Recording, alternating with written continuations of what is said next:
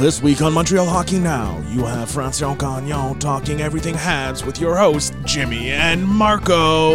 And welcome to another edition of the Montreal Hockey Now podcast with your host here, Jimmy Murphy, and my co host, Marco D'Amico. And we're joined by a special guest, an old friend of mine that I, have had the pleasure of getting to know over all the years and trips to Montreal and kind of being around all the rinks around the NHL. And I'm sure Montreal fans know him well. That's Francois Gagnon joining us right now from RDS. Frankie, how you doing, my friend? I'm doing really well, thank you. I've seen you more times, I think, in Boston than in Montreal because I used to go out more in Boston than in Montreal. But hey, always a pleasure to meet you. Yeah, you know, it's funny. I was just saying that to Marco. We were talking about how, you know, to promote our show and promote the website, Montreal Hockey Now on Facebook. And he's like, well, you got to do a, a blast with all your friends. You, you should probably have Montreal friends. I said, to tell you the truth, I think more of my friends on Facebook are from Montreal than they are from Boston. So kind of the same thing there. Um, I, I don't go out much. I think that's common though, right? You don't go out much really in your home city because you, you, it's your downtime. You want to be with family and uh, catch up on things. Especially. And it goes with it goes with gray hair also. Uh, yeah, now that, now that, the hair are getting uh, thinner or grayer, I mean, we're not going out as much, and, and it's a good thing. It's a good. I'll thing. tell you though, Frankie, the, the, the, ladies do love the salt and pepper. Uh, that's, that's, that's, what I'm finding out, my man. But uh, anyway. I, I could not, I could not tell you about that. I don't know anything about that. So listen, uh, let, us just talk quickly. Uh, obviously, I haven't had a t- chance to talk to you on air about this season. Just a, a kind of a tale of two stories, right? Uh, Pre-Martin St. Louis, and and now what we're in now. So, I guess if you take us back, just you know, if, if you can think back to even January, what your thoughts were on the on the Habs and the future of the Habs at that moment versus what they are now.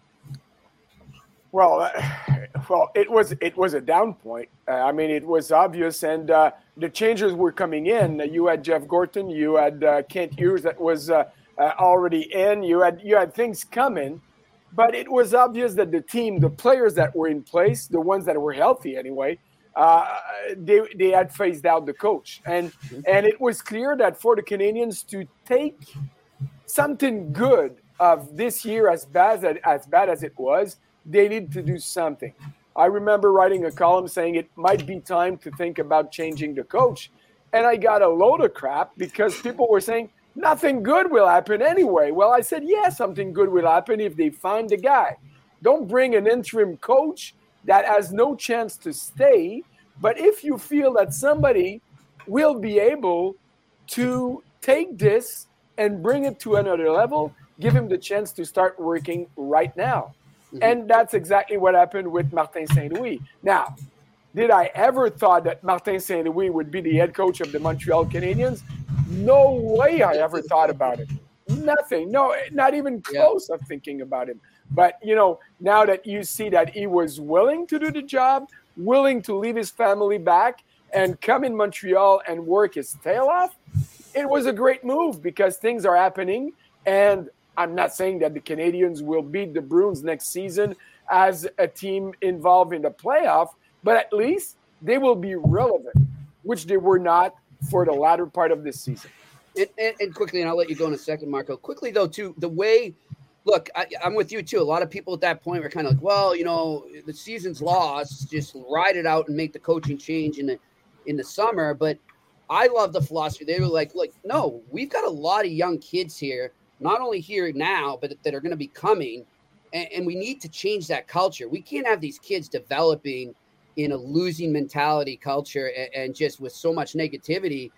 And I think that, you know, people say, oh, well, he had no coaching experience. What were they thinking? And, but it's, it's this positivity that he brought in. And, and, and, and by no means is he, you know, Mr. Nice Guy. He does hold people accountable, but it's, it's the positivity and I think the enthusiasm um, for the game and, and, to teach these kids to never, you know, one thing I think is the worst thing that can happen, whether it's you're a hockey player, whether you're a hockey journalist, or whatever you do in life in your walk of life.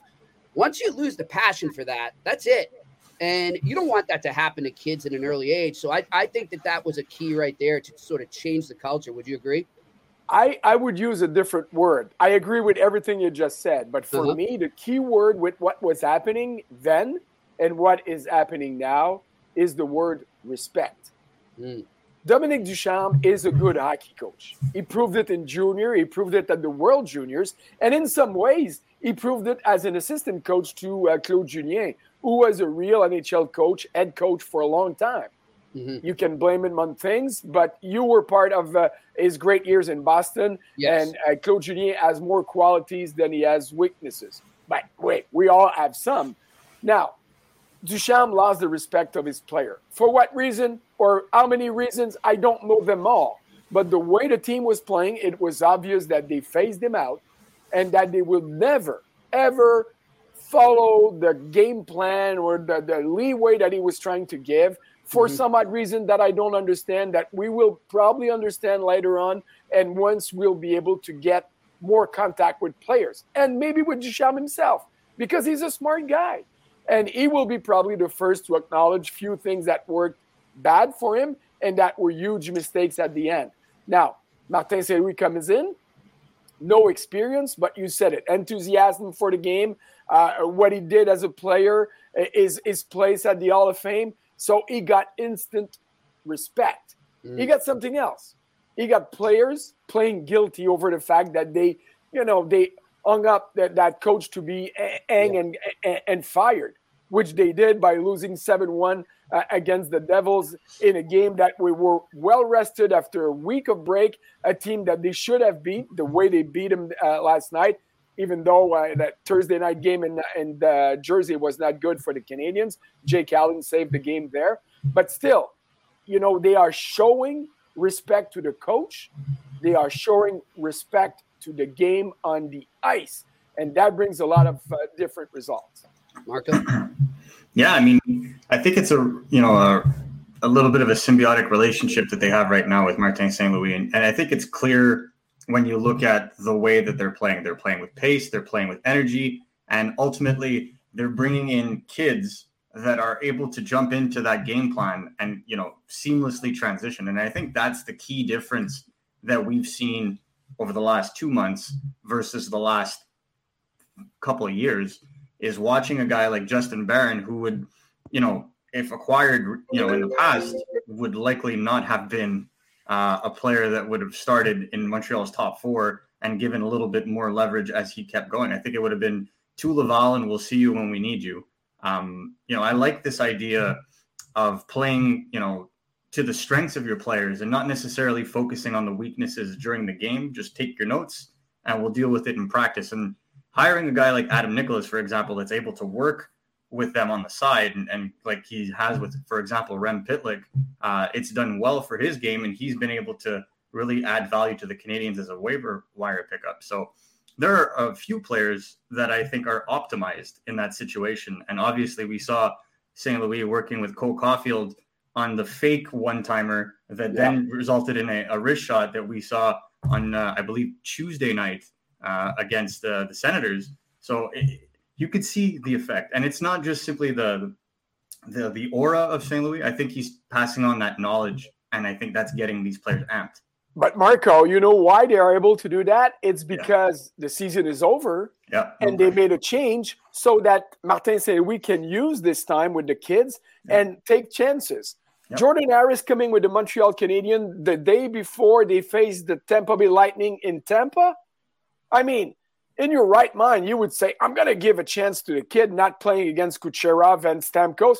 But hey, it doesn't matter. You go to the guy and you say, the result of the game doesn't matter. It's the way you're going to face adversity that we are going to look for. And, and, that's exactly what is happening. Corey Schueneman the other night against Boston, Tuesday night, bad pass in the corner. He thought that Rem Pitlick would go left. He went right. Ah, he's giving the puck to Austin Watson. There's a goal. I was looking at Schueneman and I said, okay, this is what I want to see. Is he going to come back on his heel? Is he going to be scared of doing something with the puck? Is it is he going to put it in the glass because he say, "Oh, nobody's going to touch it if I put it there, not even my teammates." No, he kept playing. And yeah. that's why even though they are out of the playoff race since game 15 this season, they are playing meaningful hockey now because of what's going to happen for next year. They are taking information. Players on the ice, young guys, coaching staff, management, they are all taking notes on who's going to fit over here. Rem Pitlick was a great surprise. Yeah. But they put him in a way that he can succeed with that first line with Caufield and Suzuki. Same thing for Schueneman, same thing for Barron. If Barron comes in Montreal in not only a playoff race, but you know, just in a situation where the Canadiens are trying to build up for the playoff, he would not have played because Chiarot would have been there, because Weber would be in in uh, in a good health and playing lots of minutes. So it's open for them. Put them on the ice, take notes, tell them to understand what they're gonna face next season, and work out right now for the benefit of next season. Beautiful segue too, because as, as we saw yesterday, I, really enjoyed Martin St. Louis' comments before the game, uh, explaining why he was scratching Jordan Harris, and he said, "Look, this isn't a reflection on his performance. This doesn't mean he's playing back poorly. This is a chance for him to take the two games that he just played, his first two games in the NHL, and, and sort of just engulf them and, and and look at them and break them down." And, see it from a different perspective up top. And I'll tell you something, you know, that made me think of something uh, a long time ago. I think it actually was Claude Julien who brought this up one time to me, and I said, "Do you um do you keep track of what guys do when they're healthy scratches up top? Because you know you've been up there, Frankie, in the press box, and you'll have some guys that are very attentive. They're looking at the game, they're taking notes, or they're talking with, maybe the video coach that's sitting next to them, and, and they're paying attention. And then other times you get guys that." Sitting around, you got Michael Ryder throwing paper airplanes. Uh, we in Philly. I was there. He was sitting right on my left. oh my gosh. and and you know, you get guys are just like, or they're bitter that they're there and they sulk. And I, I've always, ever since Claude Julien pointed that out to me, I've always paid attention when I'm up there. I kind of always stare over at those guys and I'm looking at them and I stir it in the back of my head. This kid gets it, that kid doesn't. So when he said that yesterday, I thought back to that. I said, that's a great philosophy. I mean, so what? This isn't going to hurt his feelings that he's scratching them. These games, like you said, are meaningless in the standings, but at the same time, they can learn from them. And sometimes taking a step back, like Harris was able to do last night, and like Schueneman's done as well, or Wideman. I mean, Wideman came in and played great last night. So I, I think it's a great move by St. Louis to do that, and also to make it clear to us, the media, so we don't run with it in the wrong way. Yeah.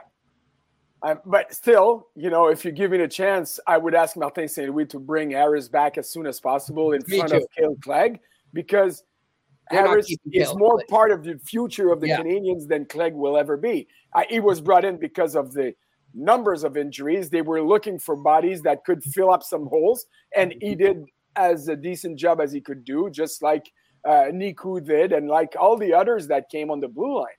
But now you're not just putting bodies on the blue line, you're putting prospects. And you want to bring those prospects to a level that they will be able to help you. I mean, I did a column this week. We will all remember the big three in Montreal with Savard, Robinson, and Lapointe. Who was the best one? I don't care, and I don't know. They were all great in their way on the ice, and they were the best three defensemen in the NHL at that time. There will only be a big three in the history of the Montreal Canadiens, especially for an old guy like me. But the Canadiens with Barron, with Schueneman, and uh, Harris right now, they have a young tree that could develop into something. Just the way that Caufield and, and Suzuki are developing something. They are not a beast, a two-headed beast like Leon Draisaitl and, and Connor McDavid. They're not Auston Matthews and Mitchell Marner in Toronto. They are not Patrice Bergeron and Brad Marchand. They are not that yet. Will they ever be there? I don't know. But Right. they are on the ice. And when you look at the game last night, Montreal scored seven goals. There are two goals for me that are meaningful. The first one of Suzuki because Cole Caufield showed on that play that he can also give the puck not to the opponent but to his teammate to give him good scoring chances. And Suzuki scored from the way he's where he's scoring most of his goal in that Right circle. uh, right hand side uh, uh, um, face-off circle. Yeah, that's a he's deadly from there at five on five or on the power play. And there's the other goal, that breakaway that Suzuki got. I mean, look at that play, guys. I mean, that was Tom Brady played by Suzuki looking at a puck. And, you know, his wide receiver said, Oh, there's Really an opening here. I'm going to start running. And Suzuki, uh, uh, Caufield is skating heads down, facing the opponent's zone. Yeah. And at some point, he feels that the puck's going to come. He turns around, boom, it's there, and he goes. That is meaningful goals. All the others, I don't care. The, yeah. the goaltender in uh, Jersey gave up the, the game to the Canadiens, but this is what I'm talking about when I'm looking at those games and I say, okay, what what am I seeing now that is going to be helpful for the next few years or more than few years because those two guys will be pivotal for the Montreal Canadian in the long run. Yes, Marco. Yeah, well, I, I, thought about that play as well, especially that breakaway goal from Caufield, because the first thing that came to my mind when he got that puck was early season Caufield probably would have fumbled that pass, right? Because that was a hard pass to, to to get flat and then go off, and he did it full stride, which goes to show the evolution in his game, the confidence in his game, because those are little details that they've modified yes. that are allowing them to to really excel offensively, and we've seen it. This is what his fourth breakaway goal in the last two weeks. Um, so his separation, his ability to, to to to utilize the puck at full speed, and then the shot. I mean, deadly. So I I think we're seeing that shift. And I, you know, we were talking about Jordan Harris before. Like this is what I said to a lot of people. I don't think there's anybody in the NHL that knows and understands Jordan Harris better than Kent Hughes and Martin St. Louis. They've been around him for the last four years uh, in Hughes's case and two years for St. Louis.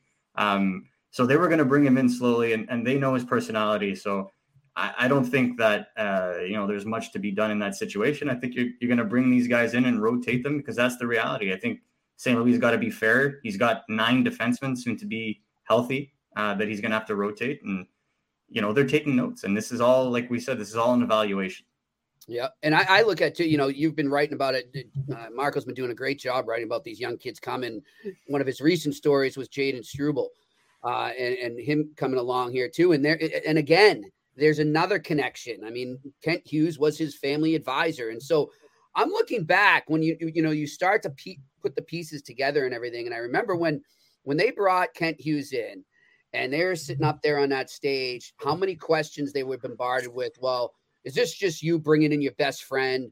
You know, is this just going to be a typical good old boys network? And it's not. It's not by any means. But what it was, and I think this was part of it, is the strong connections that Kent Hughes and Jeff Gorton had, or Kent Hughes has to some prospects coming, or Marty St. Louis has to some of these coming. Some of these kids coming, you know, people can make fun of Marty St. Louis that he never coached in the NHL or never even coached at, a, at AHL or juniors.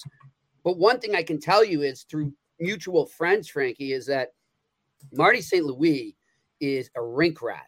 And he is around those rinks down in Connecticut a lot. And he would just go to games to watch these kids play. Of course, he's there watching his kids, but he would go to other games where he literally had no connection except just to watch hockey and learn about the new generation of kids coming. And I think we're seeing that in his coaching right now because let's look around the league, man. It's all about skill right now. It's all about freedom. It's all about expressing uh, creativity, so to speak, on the ice. And I kind of see St. Louis embracing that so far in his short time. Do you agree?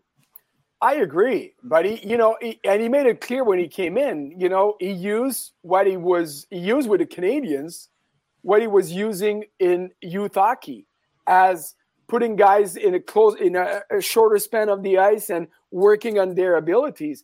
Mm. I mean, you guys are too young, but you know, Scotty Bowman, who had the best team in probably the history of the NHL uh, for many years with the Montreal Canadiens, his practices were simple.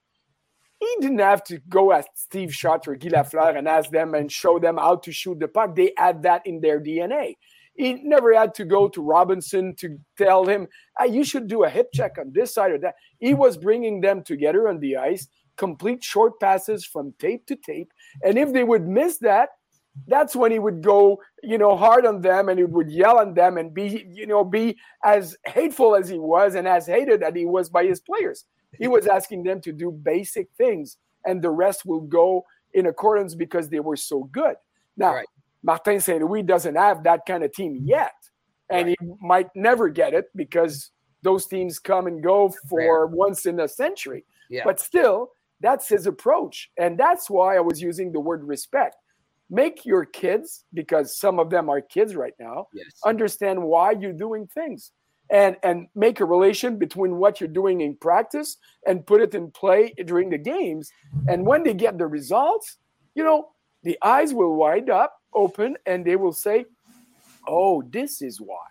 And they mm-hmm. won't have to go to the iPad on the ice and what didn't this work? No, just put on the ice your talent. Yeah. The uh, what we say in French complicité. So the you know the, the the way that you have to to gel with your teammates and your line mates and get creative and get results. Yep. You know, hockey is no rocket science. You take Right. what you have as talent and you try to maximize it. Yep. And that's exactly what Rem Pitlick is doing here, by the way. That's a great point. Marco?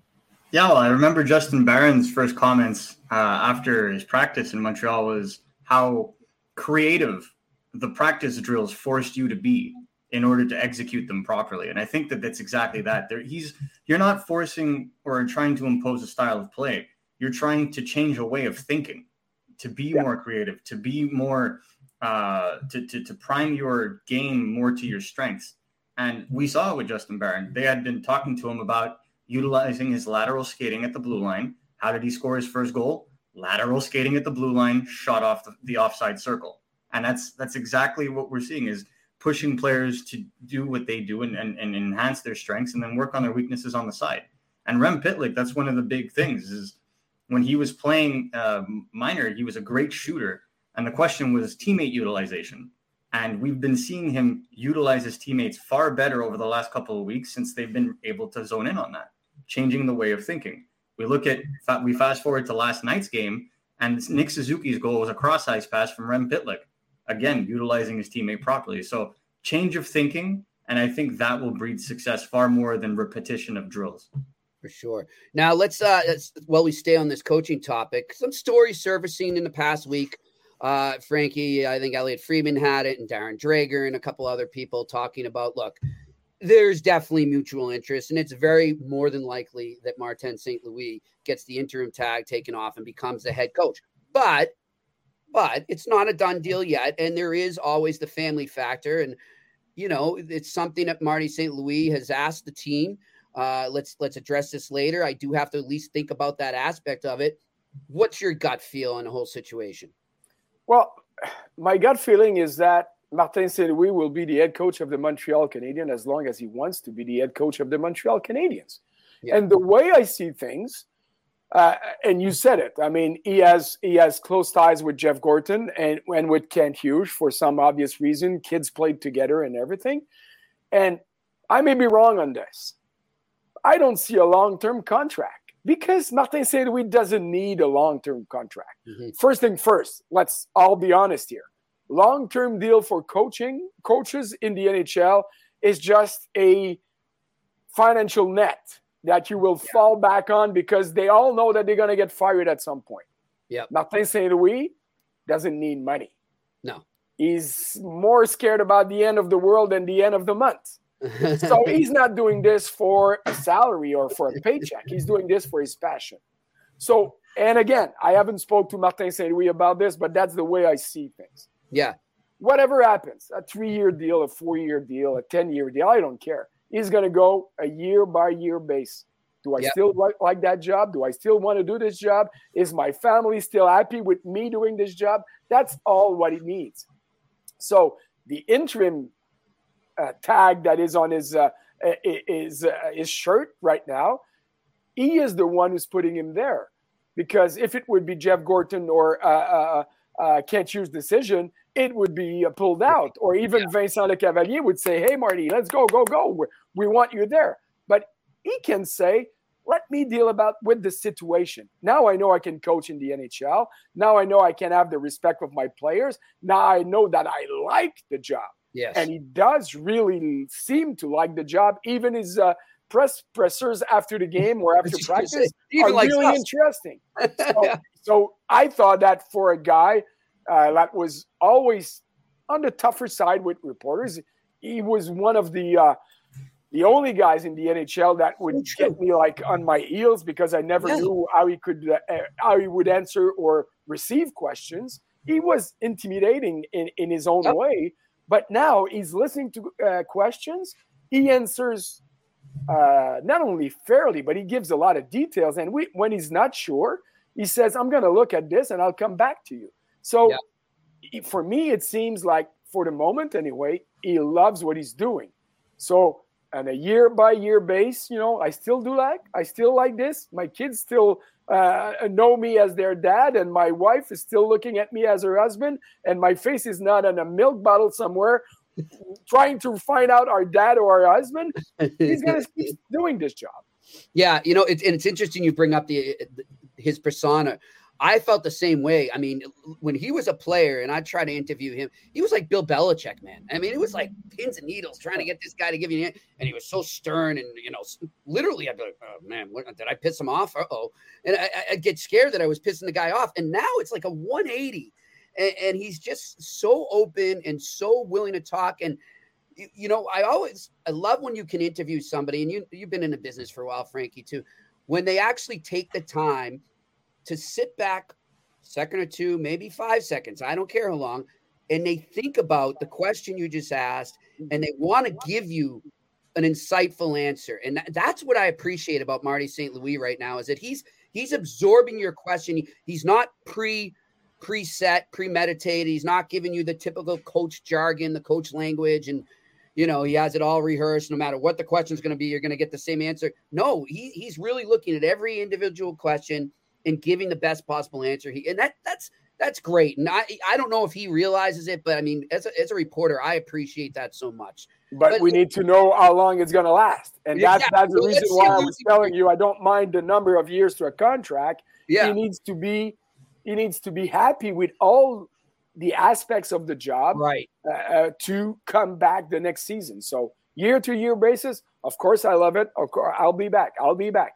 Yep. And for me, that's the way it's gonna it's gonna be dealt with. Now let's switch to a uh, a bigger elephant in the room here, and that would be Carey Price. And, and look, before Habs fans get on us right now, this we're not trying to say they should trade. Well, I, I might be saying that, but we're not trying to say they should trade. If we say that that we should we should trade him, it's not because we don't like Carey Price or we're disregarding all he's achieved it's a situation right now that needs to be addressed. It's a crossroads for this organization for sure.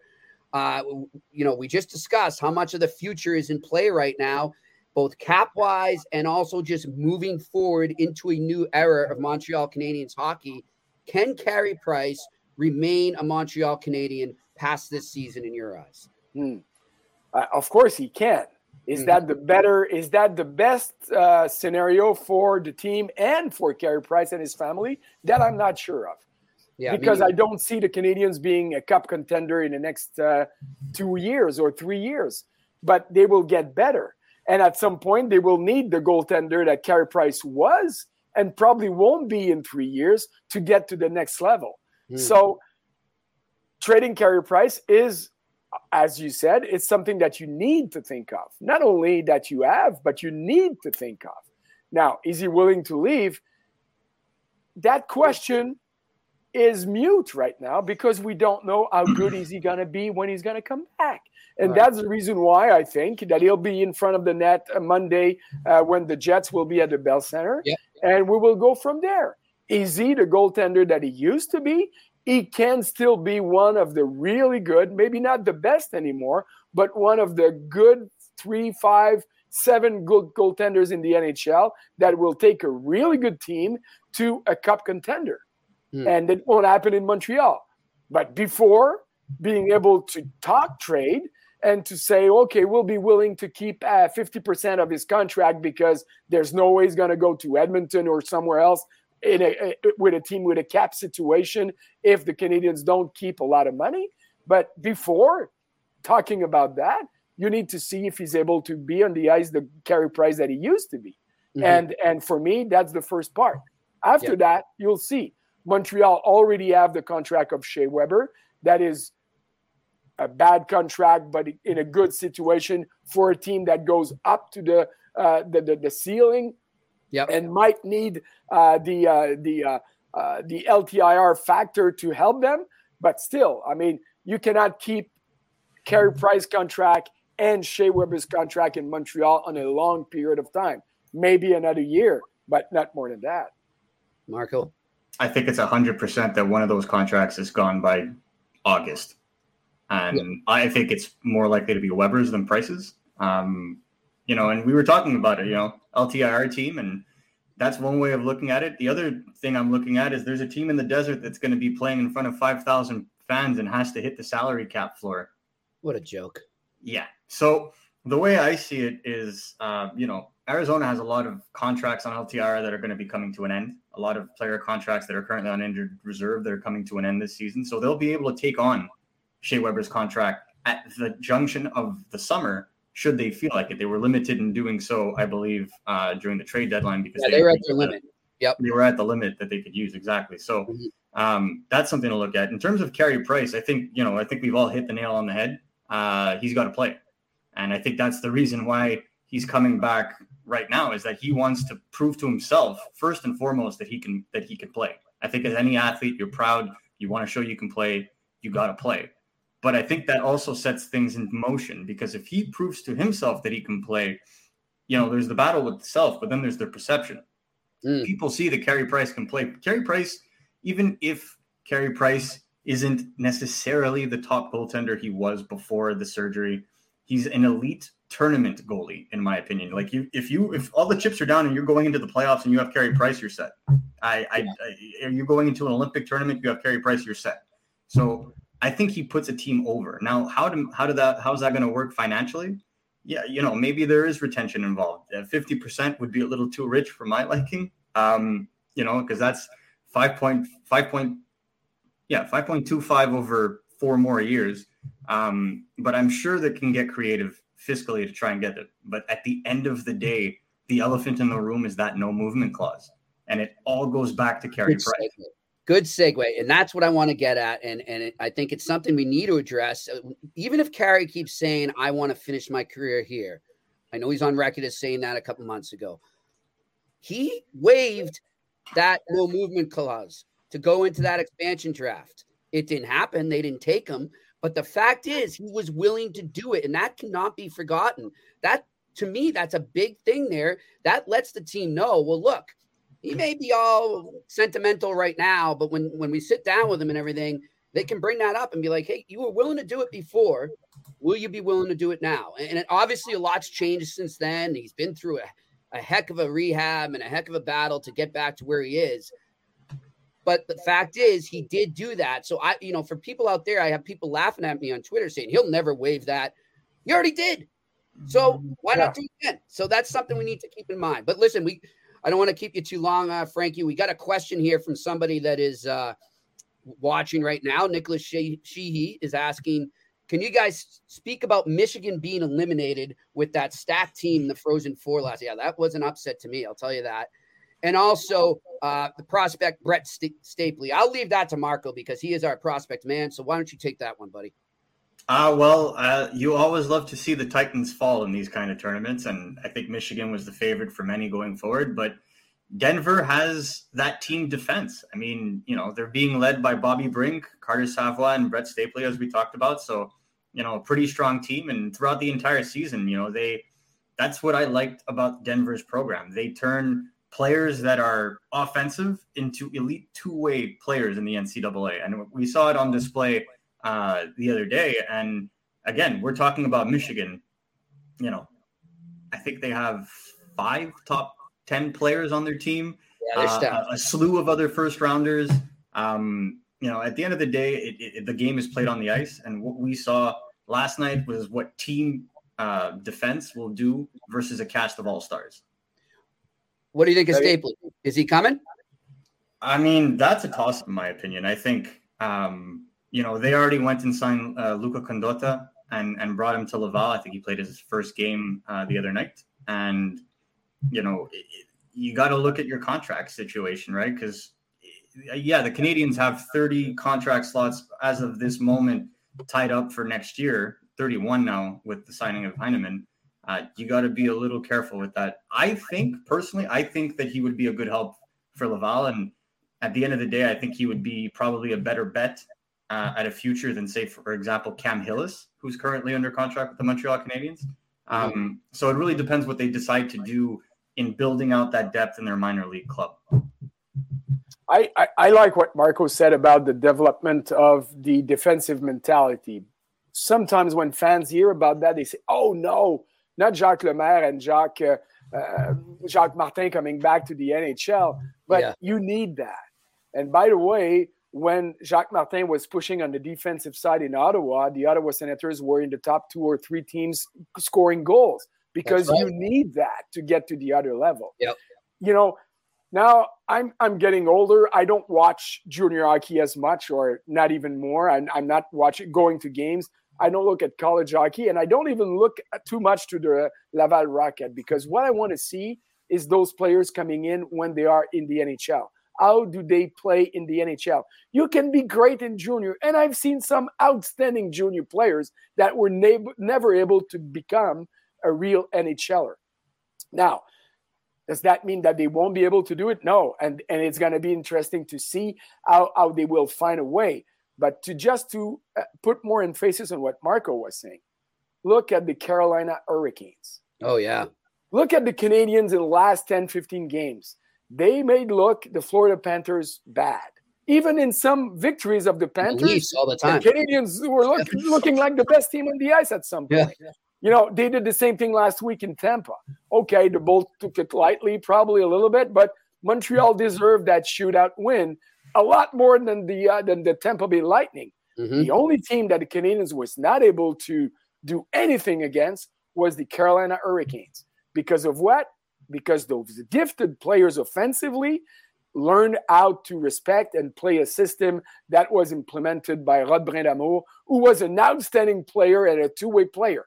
Great offensive guy, but he was a minded centerman that was winning face-off and knew what he needed to do to make his teammates and his team better. That's you, you said it, Marco. You said, uh, you know, Denver's playing like a team. The Carolina Hurricanes are playing like a team. They're not a fortress as much as Colorado, as much as Tampa, or even Florida or Calgary. You know, look around of the great teams that are putting goals in net. But once they are ahead and they know how to get there, they are able to protect. Yeah. And that makes the a park. team bigger and stronger. And that's why they have to be considered as a contender for the Stanley Cup, maybe more so than the Florida Panthers and the Toronto Maple Leaf. Yeah, I'm with you. I, I, I think I think Florida's one and out. I, I those offensive teams to me, uh, you know, it's a whole different game in the playoffs. So I'm with you on that. I like Carolina as well out of the East. Look, Frankie, we want to thank you for joining us. Always a pleasure, my friend. And uh, I look forward to seeing you up in Montreal or somewhere along the road. Uh, one of these days. If you're ever down in Boston, you let me know. All right. I'll let you know. Obviously, you know all the places I used to go in Boston, so we'll uh, we'll catch up sometimes. Sounds great. That's Frankie Gagnon joining us from RDS. He's Marco D'Amico. I'm Jimmy Murphy. This has been another edition of the Montreal Hockey Now podcast, and I'm going to go watch my Red Sox. Have a good one.